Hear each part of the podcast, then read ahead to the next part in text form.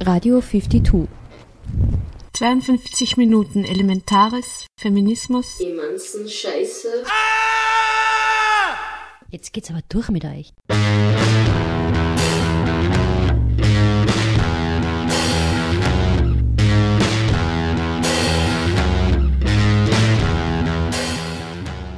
Hello and welcome to the 52 Radio Minuten radio show from 52, a feminist forum for women in art and culture in Upper Austria on Radio Fro.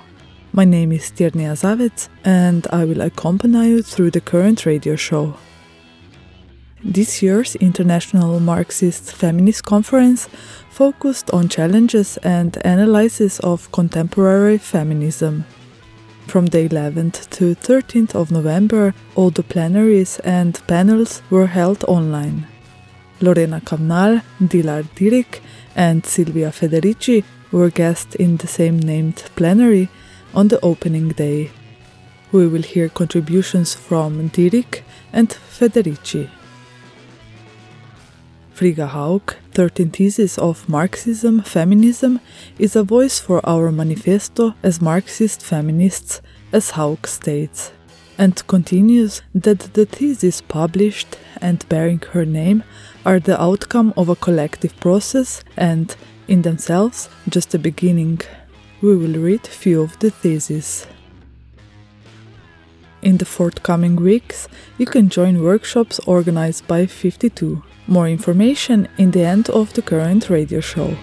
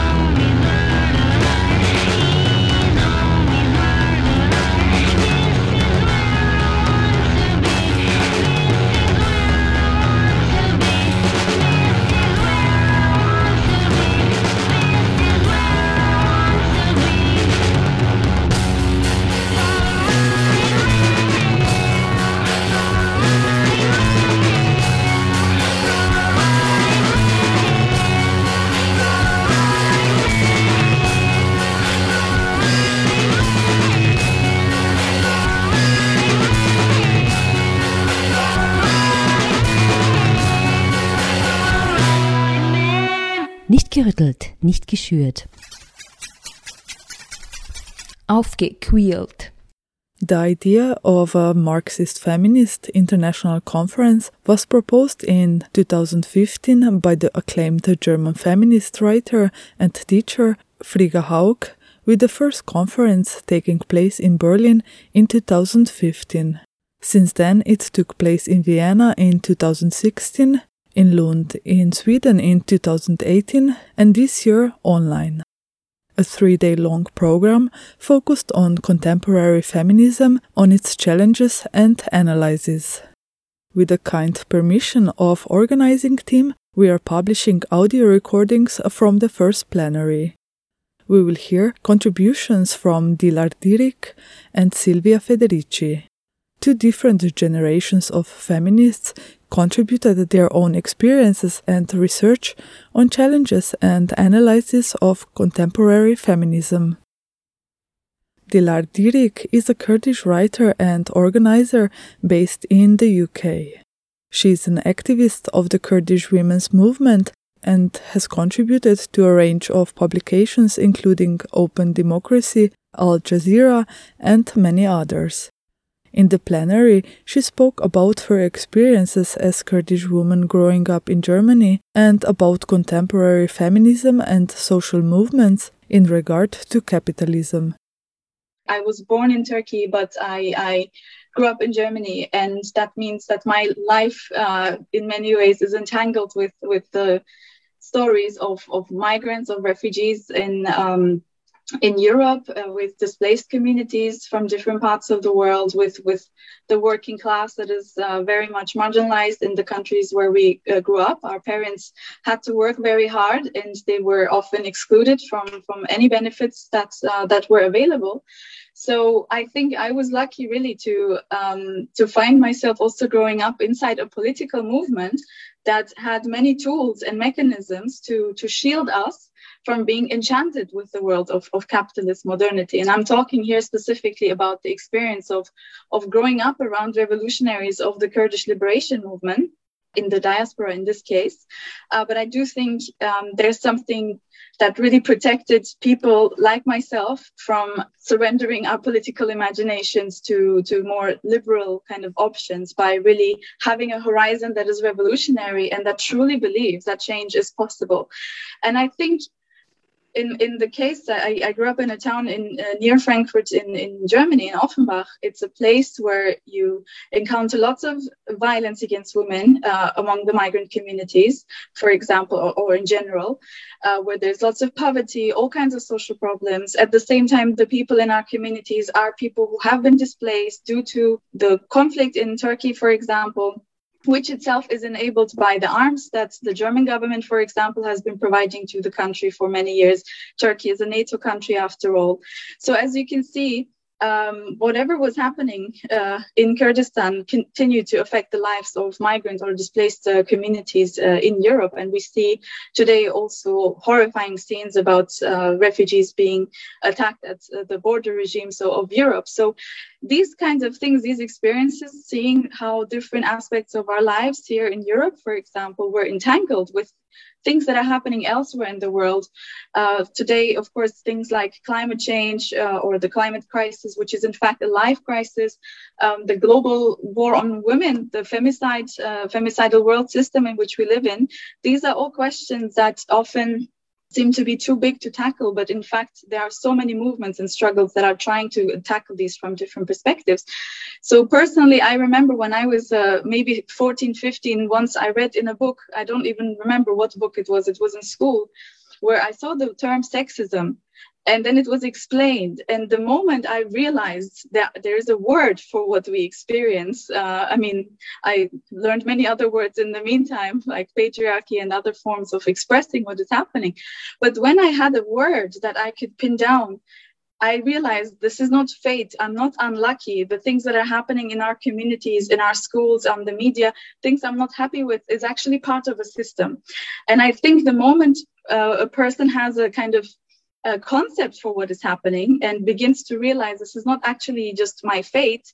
If it's a system it's it's a long-term history that led up to this moment it means we can also undo it.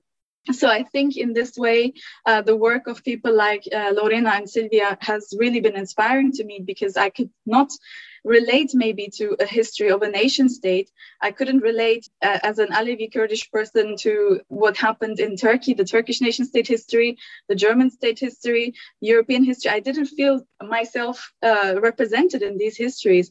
But when looking at the history of the oppressed, the history of, of women's resistance, actually, in particular, uh, one can also find that one's uh, kind of life can be entangled in different ways as well. I don't need to see myself in the history of the uh, of the oppressors. I don't need to find a place for myself in the system. In fact, I think it's not a surprise that today it is stateless communities, it's women, it's indigenous peoples, it's workers, it's the youth, and and people at the margins of the nation state system who are really the the active citizens of making a new world. And I think the most important analysis here is to really say uh, just how key the question of patriarchy is to uh, understanding what else is happening in the world. I mean, I was personally very much inspired by the world of different feminists from, from the so called third world, socialist feminists, black feminists, indigenous feminists, who have also been uh, consistently trying to make the case against uh, liberal forms of feminism that are fundamentally uh, reformist and state centric and Eurocentric. And um, it's very inspiring to see how now we have so many more platforms. And this is one of the most uh, kind of strategic works of the Kurdish women's movement to be in touch with each other, to learn from our vocabularies, to have a non-state women's history also that centers our resistance, our resilience, and also articulates a vocabulary that, that can resonate on the universal level. Because I think uh, historically, and this is something that many people have have criticized feminism often is described in the form of waves, but actually that's a very kind of Eurocentric or Western centric way of looking at women's resistance history. Women's resistance history is as long as as old as patriarchy itself. And in the in the ideology, in the political theory of the Kurdish uh, liberation movement, the state is also at the heart of of, of the analysis of, of patriarchy and, and capitalism as well. And this, of course, also resonates with, with many people, I think because it is very important, I think, to, to understand um, that in today's world there are uh, there's a big need for alternatives and in different parts of the world social movements uh, are engaging with them. But as the work of lorena and silvia has also really been an eye-opening thing for me uh, there are so many collective and communal practices that have actively been destroyed in this process. So, in many ways, we don't need to reinvent the wheel. We can also look at that which has been killed actively. Nature, different cultures, our, our democratic history basically has also been, been slaughtered in this process. So, in the idea of the Kurdish liberation movement, the, there's there's basically two civilizations. One is a statist civilization, and one is the civilization of those who have been left outside of the system. So we can identify with the stream of the resistors, even if we are from different parts of the world. So I think we are also now developing across the feminist movements in the world ways of overcoming this universalist. Um, uh, that has often colonized feminism, but also we find our own local vocabularies, our own local kind of contextual analysis that can also, however, really resonate with what people in other places are doing. I do think, uh, before I wrap up, that it's very important for feminism today. And this is where I think the Kurdish movement's culture, and also, for example, um, the work of different uh, resisting communities in different parts of the world is really uh, crucial, is to not give in to this uh, imagination of, of capitalism that is now more and more inclusive of, of women, of uh, different racial or sexual identities, and so on. But it's doing that in order to put these individuals into the service of capitalism and, and the state. So I think today, actually, one of the most the biggest threats towards revolutionary feminisms is really uh, liberal system feminism which often comes packaged in the language of the oppressed, but is actually inherently conservative, inherently fixated on improving things within the system. And uh, when I was conducting research, for example, in Kurdistan, I could see this really play out that today, in the 21st century, uh, colonialism really has a different face. Uh, sometimes it looks uh, like me. Now, in the region, for example, for the last couple of decades, uh, these foreign funded international NGOs have created an entire industry of, of change and revolution and, and civil society that is actually uh, very much aimed to undermine more kind of radical quests for system change, for redistribution, for sovereignty. And this is something that I think people really need to be aware of. And this is often not on the radar of many of our movements, just how um, these kinds of um, often US State Department funded um, initiatives in the region or in different parts of the so-called global south are really creating a new elite of change makers that are not really uh, doing much to change the conditions of people in different parts of the world. So we now hear more and more about this person is the first woman to do this, this person is the first woman to do this. And I think it's very easy in today's world to become the first woman to become anything. But that's a very uh, individualistic and capitalistic idea of how we think about change and how women's role should be also in, in making change. Because women's resistance history has always been about uh, collective struggles, power in collectivity uh, as well. So I think these are some uh, very key issues that I think uh, need to be tackled. And I think the Kurdish women's movement's uh, notion of revolution as something that is not just a faraway horizon, but something that needs to happen in the here and now through autonomy uh, that is, I think, the key. And I think now more and more feminist uh, struggles are moving towards kind of seeking solutions outside of the state system by building autonomy, by having a notion of self defense also in how we think about questions like education, health. Of course, the coronavirus pandemic has shown that uh, for things like accessing abortion, for education. Uh, people need a sense of a central structure to arrange these things.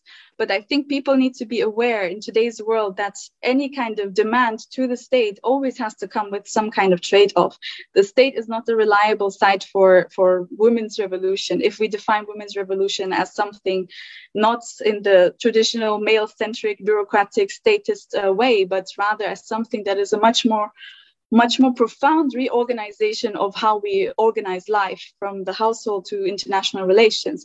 So I think in this sense, really putting the women's liberation question along with ecology and radical democracy, these are three of the main pillars of the Kurdish liberation movement, uh, which are all actually not directly only related to the Kurdish uh, question, but actually more resonating on, on a wider scale. That has been really a big uh, paradigm shift in the movement for the last couple of decades. And now we see in how the movement is being kind of also engaged with from, from different people, from different radical and revolutionary traditions, feminists from different parts of the world. I think something clicked there. And it's now time, I think, also for these different um, traditions and these different practices to actively learn each other. So the most strategic work that the Kurdish women's movement today is doing is to really learn from other struggles and to also tell them that in its analysis, the woman, so-called woman question is not something secondary. It's not something to be dealt with after the revolution. The revolution happens in the moment as we seek to build our new alternative. So that's why so much of the women's movement's invisible work, so people often see only the fight against fascism in the region, the physical fight of the movement or the legal political struggles inside Turkey, but actually so much of the movement's work it happens in the family, happens in the media, happens through education, is to really normalize the culture of speaking about patriarchy as being so harmful to the social fabric of our communities and also an organizing principle of, of capitalism. So I think raising our own communities' consciousness, for example, I see this change already in our communities in Europe. In the Kurdish community centers in Europe, it is no longer something normal for somebody to be abused and people just kind of covering up.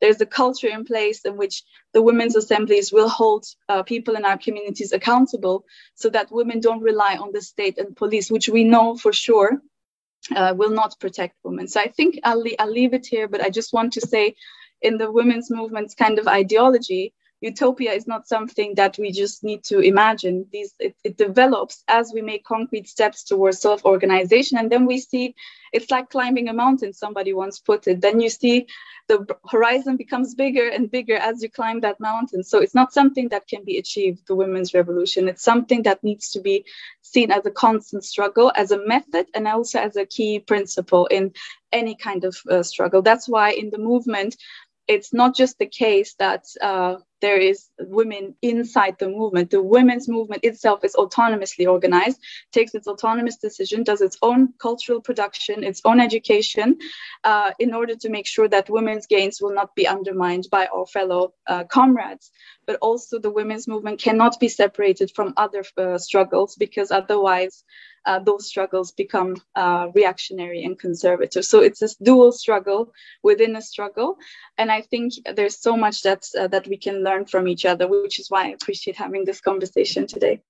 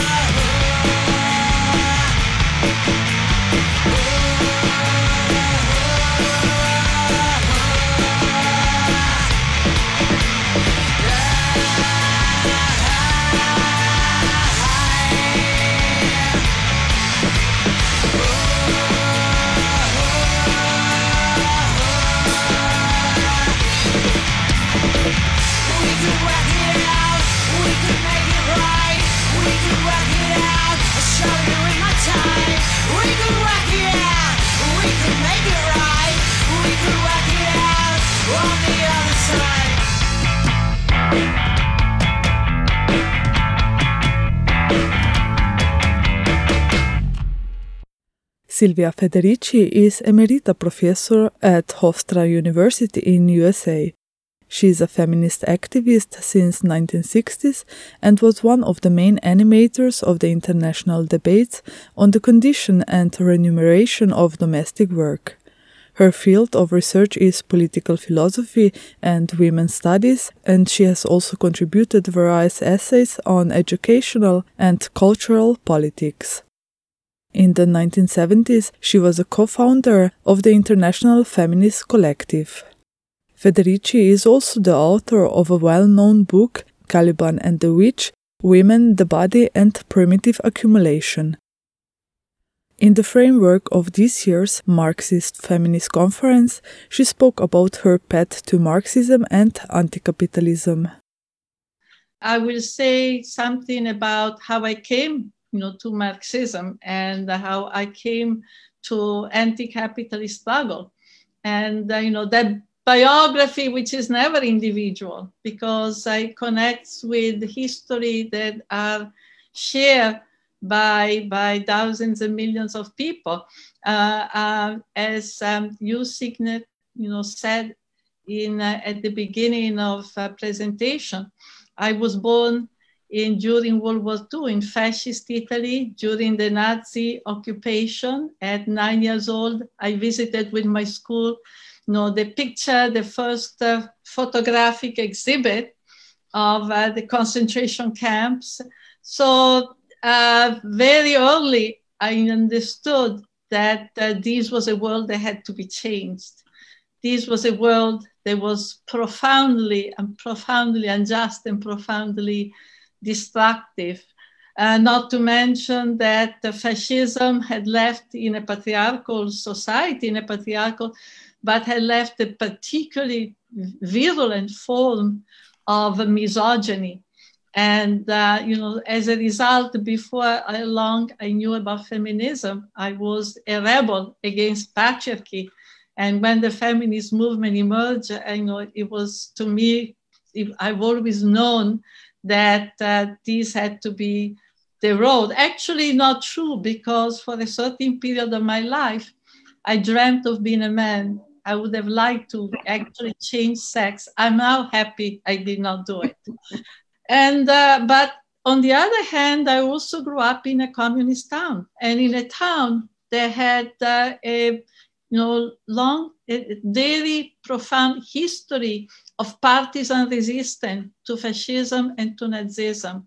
Uh, even today, if you go around my town, you see the names of many streets uh, are to the people who were massacred during the Nazi period, during the fascist period and the Nazi occupation.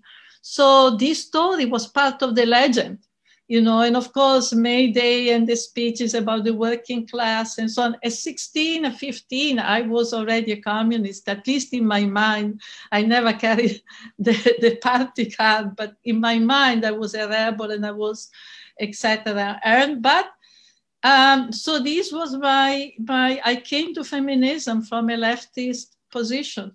From, uh, I was a leftist before I became a feminist, even though um, very soon, you know, particularly, you know, looking as many women, you know, of my generation, looking to Marx, you know, for answers to the question of, uh, you know, patriarchal oppression right? We began to realize on one side the Marx was very important. And this is for me is the double, my double relation. It's a relation I've had with Marx and with Marxism throughout my life to this day that uh, I believe that Marx is extremely important. I've gone back to Marx and reread Marx at different stages in my life.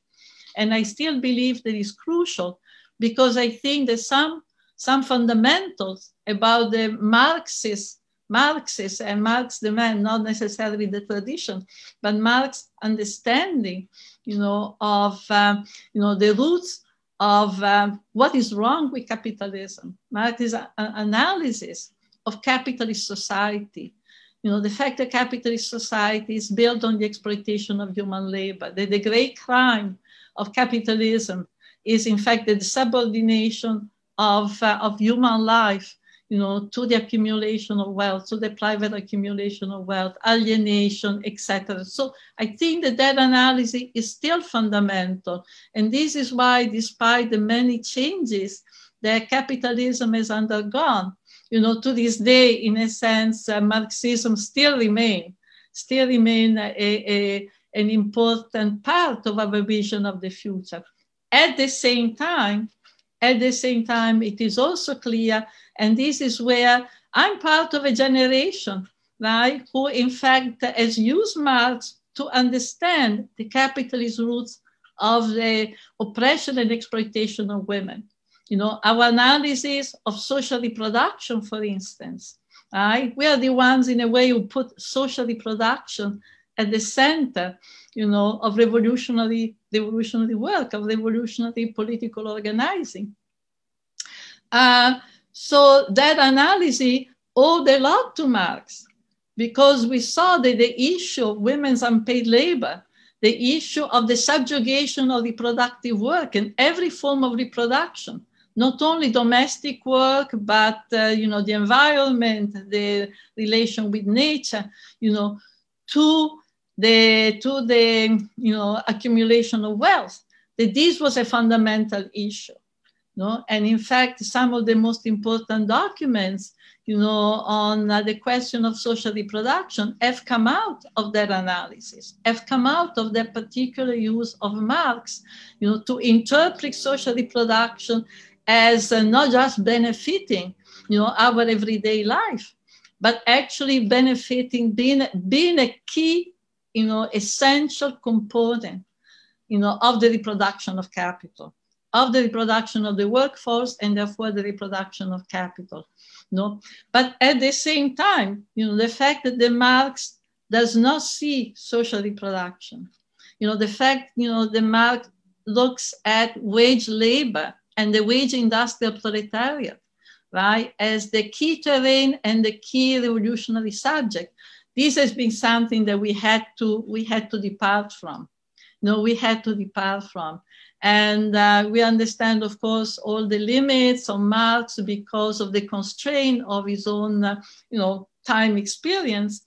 But nevertheless, you know, um, much of my work and the work of the women that I've, I've been with and the movement has been to really, in effect, understand how while, while still taking from Marxism some fundamental uh, element of analysis, we had to really provide a, a very different concept of what not only the feminist struggle, right, but, but a revolutionary movement, an anti-capitalist movement, you know, is about. And um, certainly, you know, the impact, for instance, of the anti-colonial struggle, the impact of the struggle against racism, against apartheid, and also crucial, especially today, the impact of indigenous movements, of indigenous movement struggle. You know, of course, I understand all the limits and the problem, you know, with certain forms of indigenism that have reproduced patriarchal scheme. But there's no question that there's been an indigenization of evolutionary thinking across the world, I think. And um, so to me, uh, the, over the time, over the years, you know, Marxism has been on one side the guideline, but more and more I've taken the distance from it, not only in relation to the issue of reproduction and who are the revolutionary subject, but also in relation you know, to Marxist view you know, of the role of capitalism in the construction of an alternative. So uh, I take, you know, I rejected Marx's idea, you know, the capitalism produces the material condition, right? Producing the material condition for the communist society. This is something I've never been able to accept. No, and for more, for more reason than I can now have the time to explain. But certainly one reason is the evidence that we have, you know, to this day. You know, capitalism destroys the means of our reproduction. Capitalism is production of scarcity.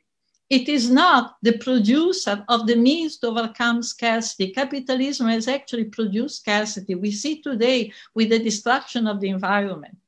But more than that, and more than that, I don't know if I can say more than that, but together with that, is that capitalism has also produced hierarchy, differences, division you know, is a fundamental element of capitalist production to continuously divide those that it exploits.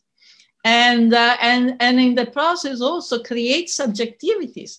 For example, today, you know, one of the, the key obstacles to a major transformation, certainly here in the United States, is the existence, you know, of a large population of people who are committed committed to a completely racist ideology and a completely racist organization of the world. No? So I think that in that sense, we really have you know, to take something from Marx, but really to reconstruct Marxism. And I think the reconstruction comes, you know, in, in two directions, and I will stop here. You know, on one side, you know, again, shifting the emphasis from the you know, terrain of production and wage work to the whole question of reproduction, right? And, you know, all these slogans, and I'm really optimistic here because I see together with the attempt by the United Nations and the corporation and the World Bank to appropriate feminism. Together with that, I actually see on the other side a broad, broad surge of anti-capitalist feminist movement, particularly in Latin America, but not only in Latin America. You know, movements that are fighting not only against uh, for changing the condition of women, but movements are fighting against mining, against extractivism, against deforestation, for a different conception of our relationship with nature. The movement that Lorena, you know, is involved in. Lorena. So I think that uh, that, that those movements are those who today represent the way forward. They're those who today represent, you know, a, a vision of uh, what a society can become. And uh, I think it's extremely important what both Lorena and Dilar have said, you know, how the roots, you know, of those movements as the work that is done on the level of reproduction at the local community level, those changing of the relationships. Not because that is necessarily enough, but because that creates the kind of social fabric that strengthen our capacity to struggle for a different society and to confront the state and to confront the enormous military power that is continuously deployed against us you know and that capacity to restructure reproduction in a more cooperative way to recuperate the memory the memory of uh, ancestral memory the memory of those who have died to see how that reconstruction of collective memory is so fundamental you know for us to be able to continue to draw the nourishment that allow us to go despite despite all the pain despite the suffering despite the destruction but to be able to actually continue. I think that that is now happening. I see it in a lot of places and i think uh, that this is the best hope for the future Federici continued with the importance of criticizing a liberal language. I feel more optimistic to, than uh, because in the 80s, you know, in the 80s, there was a moment when he felt that uh, the feminist movement was going to be completely, at least in Europe and United States, completely absorbed into this very neoliberal conception, you know, promoted by the UN, by the World Bank, which literally was very functional to opening up, you know, integrating uh, a lot of women, you know, into the new global economy as cheap labor. You know, uh, basically, capitalism was facing a labor crisis at the end of the 70s. And so the restructuring of the global economy, part of the restructuring was the opening up of wage work at the lowest level, you know, to women. And so the whole uh, you know, intervention of the United Nations and to gender equality and emancipation, etc., really was functioning to turning masses of women into cheap workers. And I think actually today there is much less of that. Um, not not the capitalism is less interested in using women as cheap work, but I think uh, there is much more disillusion on the side of feminists because we have now 30 years of experience where we have seen that actually what that integration has meant. You know, for example, to give an idea on the United States, women who have uh, a wage jobs, you know, are loaded with debt because the jobs that the majority has been able to obtain do not allow them in any way you know, to have uh, to to support themselves, to support their family. So they actually many use the wage to take a loan. They use the wage not to support themselves, but to actually take loans.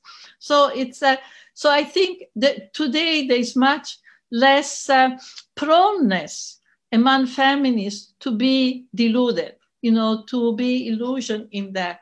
And um, I think when we speak of the United Nations, when we speak of the World Bank, we're speaking about international capital. Capitalism is international, and the face of the state today is the IMF, the World Bank, and the, United Nations. And so, speaking of gendering the World Bank, it's, it's a joke, it's, it's really perverse. It's really perverse to me, the World Bank, the IMF, they're the new conquistadores. You know, uh, they they have now those who are promoting, you know, the new forms of colonization.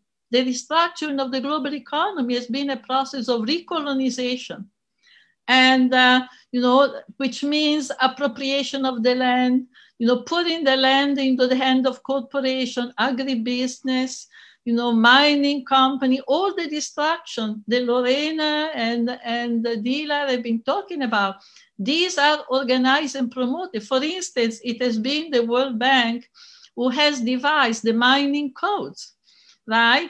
It's been the, the uh, structural adjustment program that has forced companies, you know, to accept, to open the door to extractivist company to pay back the debt, you know, which is also a very perverse joke. After 500 years of exploitation by Europe, by United States, of uh, Africa, Latin America, Abya Yala, after so much, you know, who owes to whom? who owes to whom. The idea that there is an African debt or there is a Latin American debt is really ab- scandalous, absurd. So I think that's what we have to see. And I think it's very important what is being said, you know, both by Dilar and Lorena. I mean, the idea of the territorio, cuerpo, no, tierra, is so fundamental.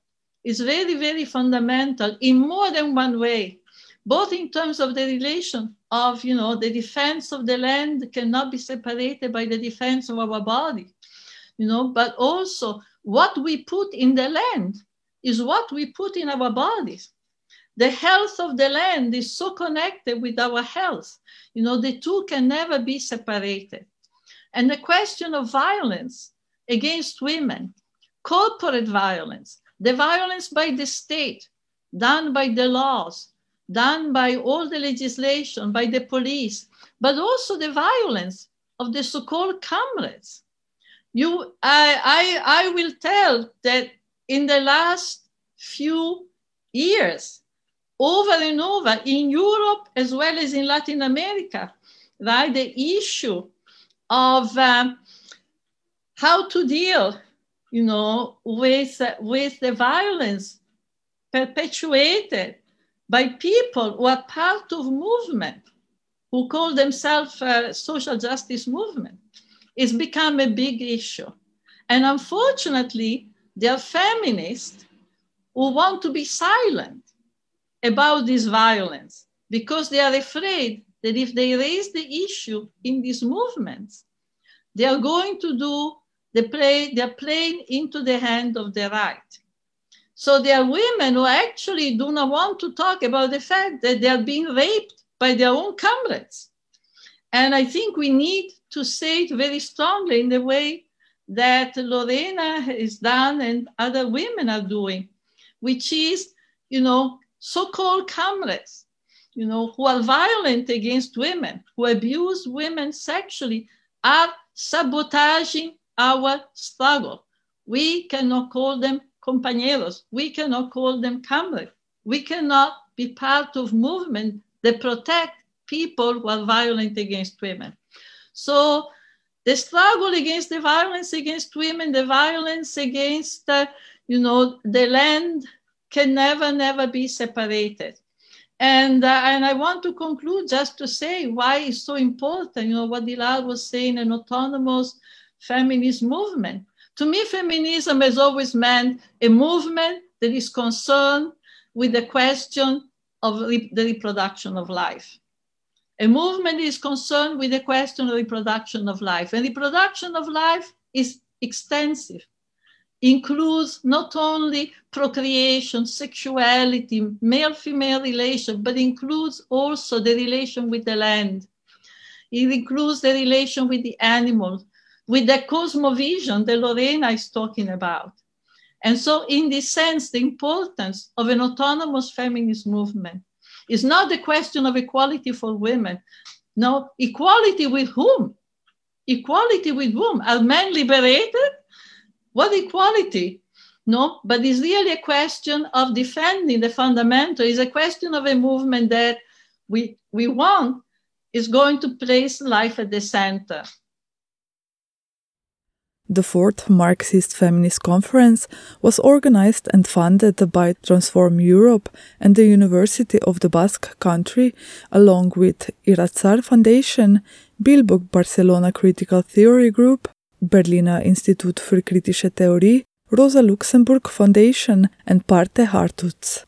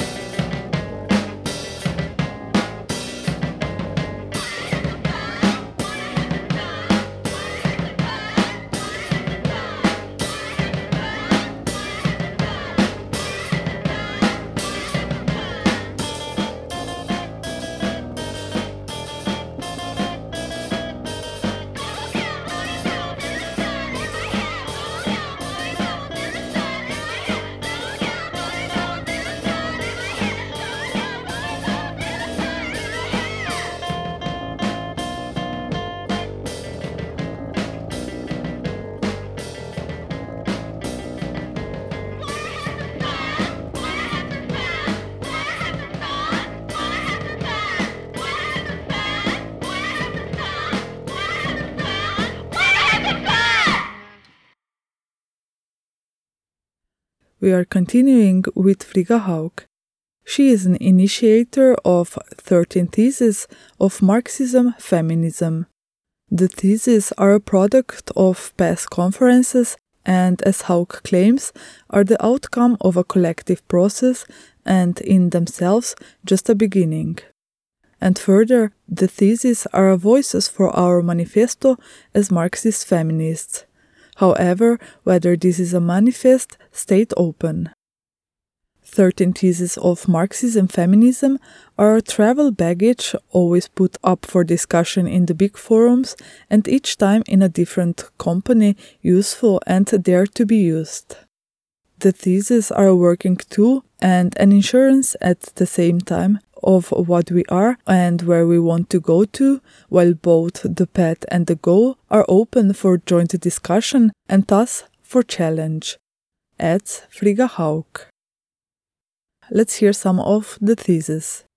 Thesis number three. It is clear that the gender relations are relations of production, not an addition to them. All practices, norms, values, authorities, institutions, language, culture, etc., are coded in gender relations. This assumption makes feminist Marxist research as prolific as it is necessary. The contemporaneity and connectedness within global relations and simultaneous heterogeneity of historically concrete kinds of women's oppression require international activists bring together their knowledge and experiences. Thesis number 9. In the upheavals since the crisis of Fordism, manifest in the series of crises of the rapidly globalized economy and driving people into more and more precarious conditions, women are among those that lose out, just as other marginalized practices and groups. Thesis number 13. Marxist feminists do no longer remain in the position the labor movement ascribed to them by virtue of division of labor as women embodying peace and being made responsible for keeping it while men continue waging wars. We refuse being reduced to these politics but want to bear responsibility for the whole. In the current global situation, characterized by crises and wars, we consider feminist power as indispensable. We bear responsibility and have powerful possibilities. Serviert und dekoriert. Infos auf dem Tisch. In December, you can join two online workshops organized by FIFTITU%. On the 3rd of December from 8 to 10 pm, an interactive workshop, My Reality is a Drag, with Alice Moe. It is about the identity performance and self expression. On the 17th of December, Voice Workshop will take place. At 4 pm, you can join via Zoom to Wiltraud Katharina Hakel. For more information, Zoom links, and updates, check FIFTITU% website www.fiftitu.at.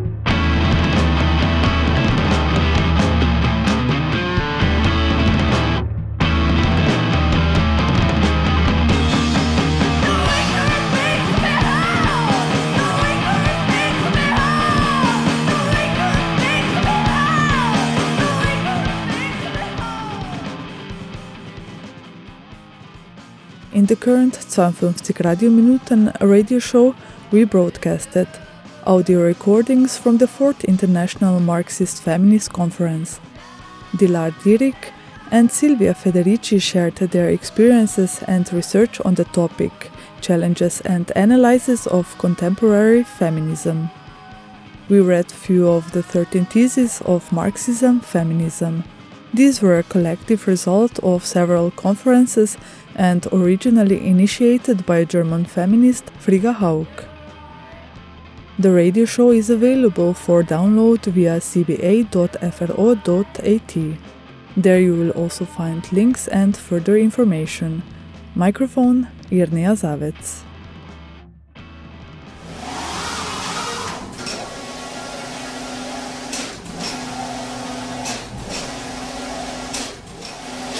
Die Arbeit von Künstlerinnen und Kulturarbeiterinnen findet weder die entsprechende Beachtung noch die adäquate monetäre Abgeltung. Nach wie vor finden sich zu wenige Frauen in Führungspositionen kultureller Einrichtungen.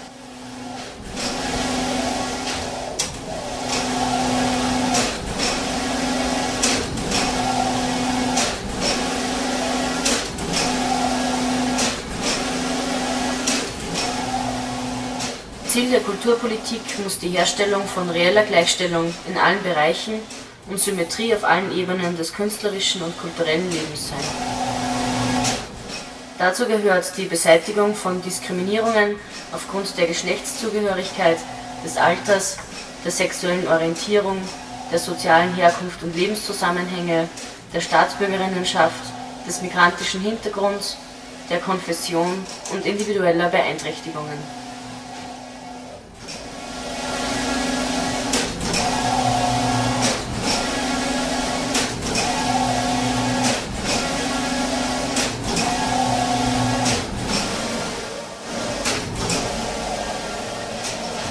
Bedarf der Frauenförderung, der Unterstützung frauenspezifischer Aktivitäten und der Etablierung von Gender Mainstreaming im Kunst- und Kulturbereich.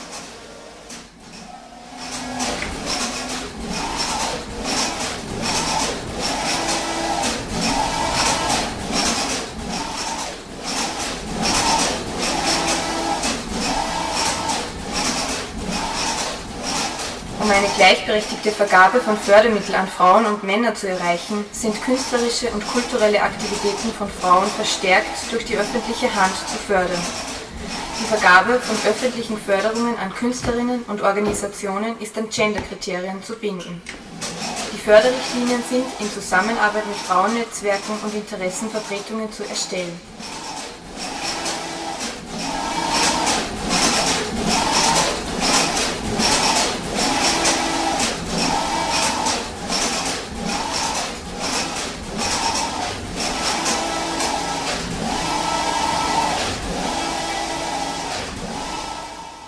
Alle Gremien, Jurys und Beiräte sind geschlechterparitätisch zu besetzen. Fach- und Genderkompetenzen sind Qualifikationserfordernis. Ziel ist, Preise, Stipendien und Fördermittel gendergerecht zu vergeben. Das umfasst sowohl die inhaltliche als auch die personelle Dimension.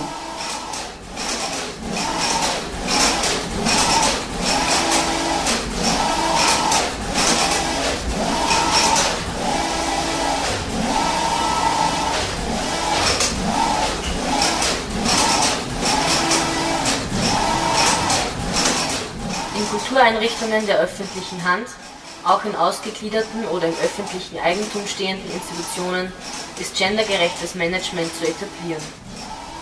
Für alle Stellen gilt Ausschreibungspflicht. Mindestens 50 Prozent der Führungspositionen, sowohl im künstlerischen wie im sogenannten kaufmännischen Bereich, sind mit Frauen zu besetzen.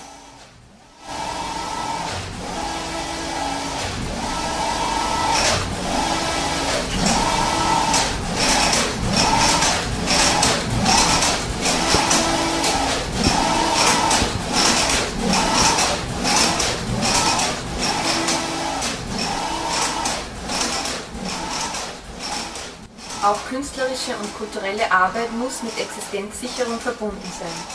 Für selbstständig tätige Künstlerinnen sind Sofortmaßnahmen zur Reform des Künstlersozialversicherungsfondsgesetzes umzusetzen. Die Entwicklung und Umsetzung von Modellen der Existenzsicherung, insbesondere für prekär Beschäftigte, ist zu fördern. Existenzsicherung muss auch unabhängig von Erwerbsarbeit gewährleistet sein, ohne Bedingungen und für alle.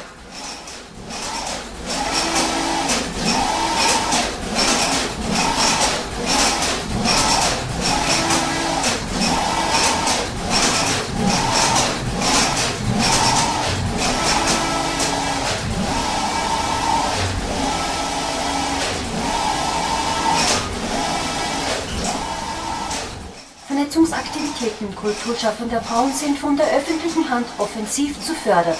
Die Schaffung von Netzwerken ist notwendig, um eine Symmetrie der Geschlechter Wirklichkeit werden zu lassen. Vernetzung verleiht der kulturpolitischen Arbeit von Frauen das nötige Gewicht, ermöglicht Ermächtigung und Austausch. Es bedarf einer starken bundesweiten Interessensvertretung der Kunst- und Kulturschaffenden Frauen, die öffentlich finanziert werden muss.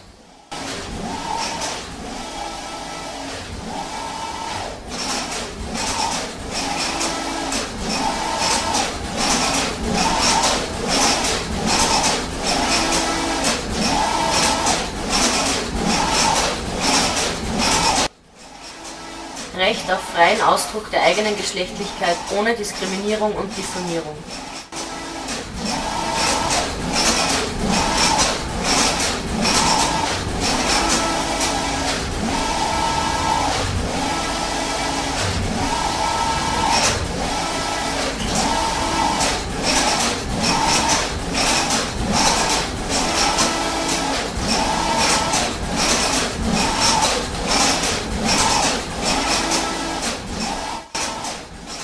Kriterien und Inhalte müssen verpflichtender Bestandteil aller Bildungswege sein. Aus- und Weiterbildung im Kulturbereich müssen durch Fördermodelle der öffentlichen Hand für Angehörige aller gesellschaftlichen Gruppen zugänglich und leistbar werden. Die Studiengebühren an Universitäten und Fachhochschulen sind abzuschaffen.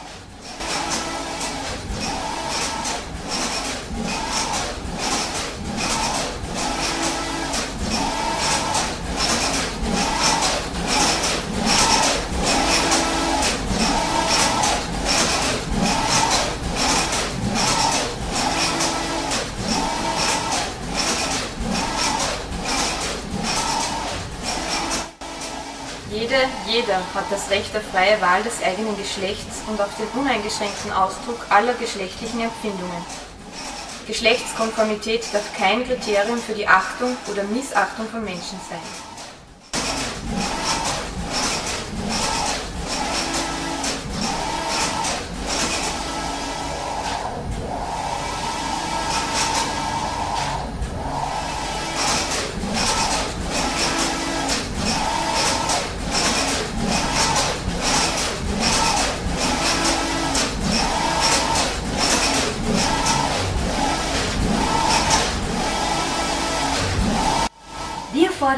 Umsetzung des von über 600.000 Personen unterstützten Frauenvolksbegehren. Recht auf freien Ausdruck der eigenen Geschlechtlichkeit ohne Diskriminierung und Diffamierung.